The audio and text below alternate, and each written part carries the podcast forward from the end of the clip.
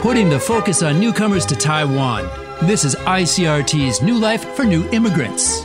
挥洒汗水与泪水，新住民在台湾开辟家园的心声，请收听《新住民新人生》。When Wu Jing first arrived from China's Sichuan province, she was unfamiliar with Taiwan's customs and missed her home. Other new immigrants she met felt the same way. Together, they founded the Chuanyue Arts and Culture Group. They learned more about the history, culture, and people of Taiwan. Plus, they made lots of new friends. Together with her arts group, Wu Jing and her son organized an event at the Guangming Community Development Center in Taichung, celebrating Taiwanese culture complete with traditional music and dance. Her application was selected as part of the government's Dream Building Project, helping new immigrants and their families realize their dreams in Taiwan.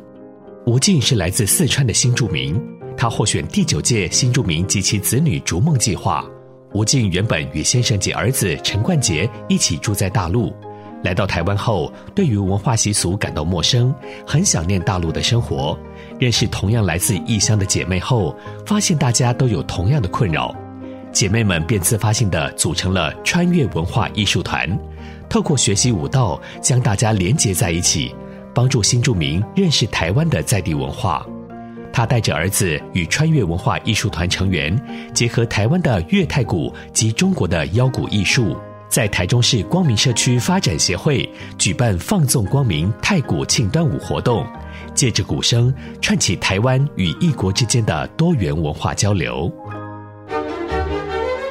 ICRT 新住民新人生由新住民发展基金补助播出。You've been listening to ICRT's New Life for New Immigrants, brought to you by the New Immigrant Development Fund.